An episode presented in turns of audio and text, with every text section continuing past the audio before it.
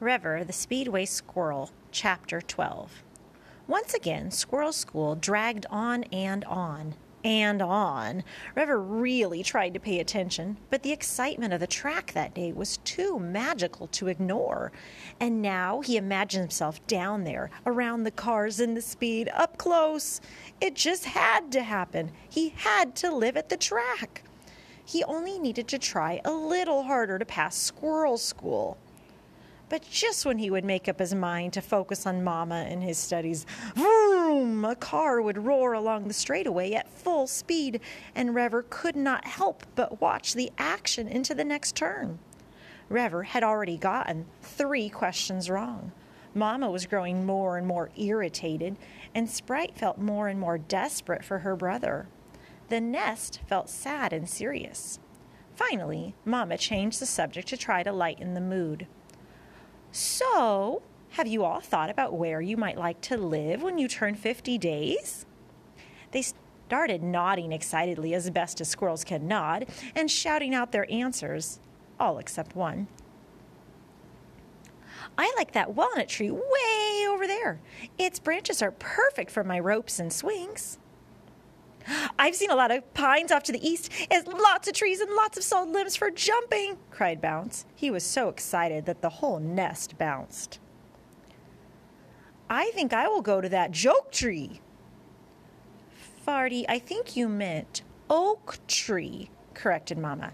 Yes, oak, I mean. Oh, brother, Sprite whispered. Oh, that all sounds perfectly lovely, said Mamma Squirrel, clapping her paws as best as a squirrel can clap. Now, Revver was listening, but he did not dare answer. He knew his plan would not go over well with Mamma. He, she definitely would not approve, and he already knew his siblings' opinions on the subject. Just then, a darkness fell over the group.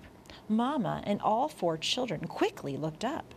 The shadow passed by just in time for Revver to see a huge black hawk circling the tree. The hawk took aim and swooped in, heading straight for the nest. Branches broke and leaves showered down on the squirrels. In no time at all, the hungry hawk was upon them. There was no time for hiding or running or camouflage. They would have to scratch, fight, and bite to protect themselves. Furry paws flailed teeth grabbed and chomped. Squirrel squeals were muffled by the hawk's screech.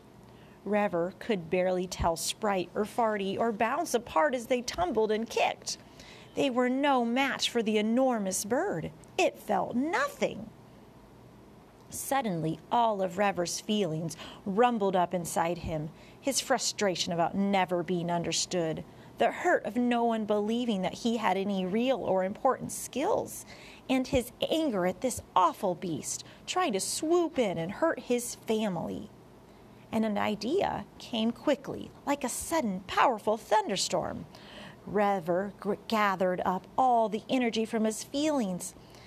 He gathered, he imagined starting up a giant engine inside himself and making it roar to life. And then he bellowed out louder and longer than ever before. Vroom! The sound was so enormous that the entire tree, maybe the entire world, began to shake.